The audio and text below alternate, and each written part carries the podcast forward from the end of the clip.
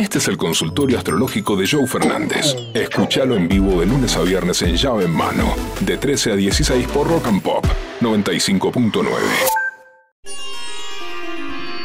Abrimos el consultorio astrológico de llave en mano a las 3 y 20 de la tarde. Eh, aprovechá que tu jefe ya se fue, que no está ahí. Aprovechá que tu jefa se fue. ¿Por qué? Porque es el momento de que me preguntes lo que quieras saber. 11 70 82 0959 o a través de YouTube está Verónica Tunucián atenta a los mensajes de las bombas y los bombos para poder leer y que la astrología traiga las respuestas. Hola gurú, yo Aries, ella Virgo, 18 años de casado, nos separamos 5 años y ahora viendo qué pasa. ¿Cómo la ves?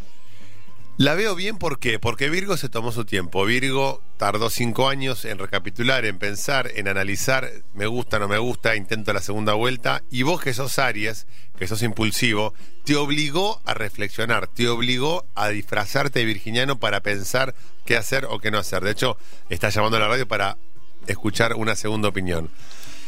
Júpiter en Aries está transitando este momento, está a punto de pasar a Tauro, hacelo, intenta volver. Total, no está muerto quien pelea. ¿Qué haces, gurú? ¿Qué haces? Mi ex de Leo, yo de Pisces. Hace dos años estamos separados. ¿Qué hago? ¿Me quedo ahí? Estoy saliendo con una de Acuario, que es un tiro al aire. Pero bueno, nada que ver con, con mi ex mujer. ¿Qué decís, gurú? ¿Qué hago? Digo que seguís enganchado con una historia que ya terminó. Seguís enganchado con una historia de alguien que ya no está más en tu vida. Cuando Leo decide dar un portazo, esa puerta nunca más vuelve a abrirse. Como pisciano romántico, soñador, empático y que siempre está apostando por el amor, vos crees que hay una posibilidad de volver. Eh, empezaste a salir con una acuariana para olvidarla y no solamente no la olvidaste, sino que la extrañas más. Esta es una trampa del amor. Esta es una trampa de las relaciones. Cuando uno dice, bueno, salgo con cualquier cuatro de copas para tratar de olvidarme de mi ex. No, pues tu ex por algo te enganchaste, estuviste casada, casado o en pareja o te divertiste, porque había mucho en común. Si salís con un gilo, con una gila, lo único que vas a hacer en ese momento es darte cuenta lo bien que la pasabas con tu ex. Por lo tanto, no es ni la acuariana que estás ahí saliendo ahora, ni es volver con tu ex. Es limpiar todo. Tenés que limpiar, ¿viste? Cuando te mudas a un lugar que tenés que limpiar la casa y pintarla de blanco.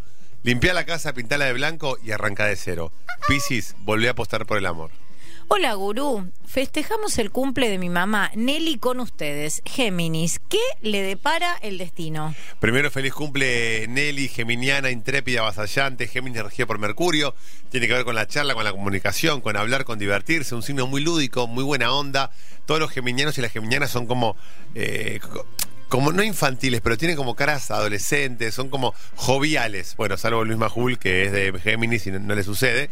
Pero por lo general, Géminis es un signo lúdico y jovial. Así que me encanta que estés escuchando la radio y disfrutando de llave en mano mientras estamos transitando el mes de Géminis. Consejito para Géminis, menos biribiri y más poder de concreción en los planes pendientes.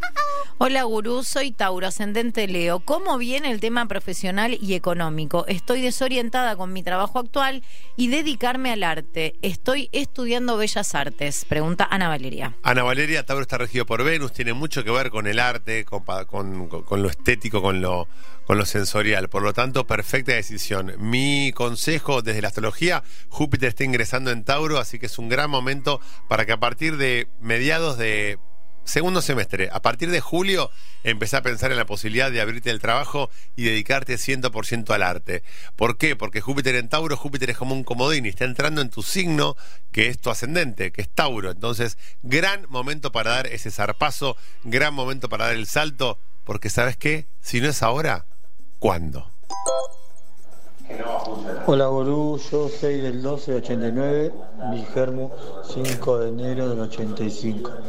Hace 17 años que estamos juntos y nada, quiero saber qué nos espera más adelante. Vos sos de Sagitario y ella es de Capricornio. La pareja la sostiene Capricornio, Capricornio es sostenedor. Siempre hablamos de Virgo, Tauro y Capricornio, los signos de tierra como sostenedores de vínculos, sostenedores de relaciones.